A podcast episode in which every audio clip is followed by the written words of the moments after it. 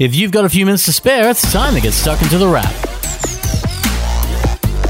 For the week ending May 10, this is The Wrap, Australia's fastest technology roundup. And if you're thinking of upgrading your phone this year, or did so last year, you probably notice an emphasis on the camera. That emphasis has been an ongoing theme for the past couple of years, as smartphone makers look to well and truly kill off any need you have for a camera, outside of maybe specialist or zoom cameras, though they're beginning to make headway into those as well. These days, the cameras you get in a smartphone are capable of some really amazing shots, and the technology inside your phone can get you sharing the photos just as soon as you've captured them. But there's usually more than one camera in a phone these days, with many delivering two or more to use. This week, we've seen more or less the entire list, as Google, Samsung, and Nokia all showed off phones that might have you asking just how many cameras does your phone really need? The answer to this question isn't always an easy one and depends on what you might use your phone camera for, but what's clear is you definitely have options. For instance, Google has at the moment taken a one camera approach,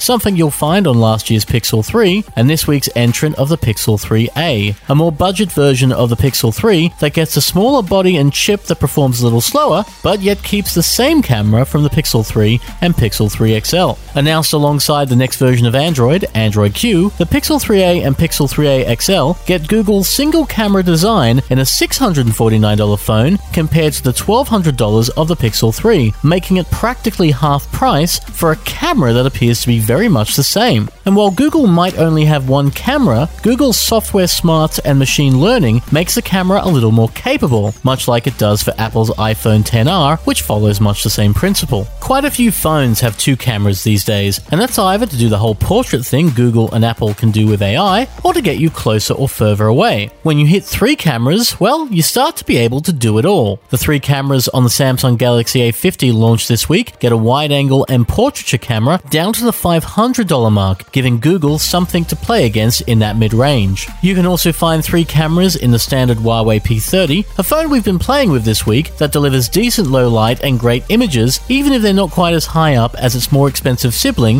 the Huawei P30 Pro. And that's hardly a surprise surprise given the P30 Pro has four cameras because, well, why not? In fact, this week those four cameras are getting a bit of an upgrade, supporting a strange dual view video mode that lets you capture both close and far at the same time. It's a little strange, rather like tunnel vision for your phone's camera, though we're sure you could find some good uses, you know, like sports, sports, and probably more sports. Maybe your kids on stage, but let's be honest, probably sports. And while four cameras is a lot for a phone, it's also not the most. This week we saw more as the Nokia 9 PureView arrived in Australia sporting a positively crazy 5 cameras on the back. We're not exaggerating either. That's five 12 megapixel cameras on the back of Nokia's latest phone, which effectively takes a 60 megapixel image and brings it down to a 12 megapixel photo. You'll find that in the Nokia 9 PureView, which hit stores this week for 1,099, and it has the most cameras of any phone in Australia at the moment. It certainly adds to the complexity of working out how many cameras you need, especially when most of us will have one or two. But this year, when the new iPhone launches, we expect three will become the standard for Apple Apple, as it has for Samsung and others. And it's not just about the camera either, there's also the sensor. In fact, as the week ended, Samsung announced a new 64 megapixel sensor set for production in the back half of the year. That could mean the Galaxy Note 10 could see a different camera than the S10, or it could be a different phone altogether that gets this big sensor. As to the question of how many cameras you need, the answer is as many as you think.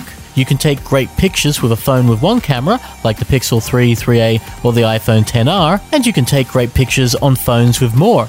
Outside of getting as close as you can with a telephoto lens, or as wide as needed, you don't necessarily need three, four, or five cameras, though it can make it nice.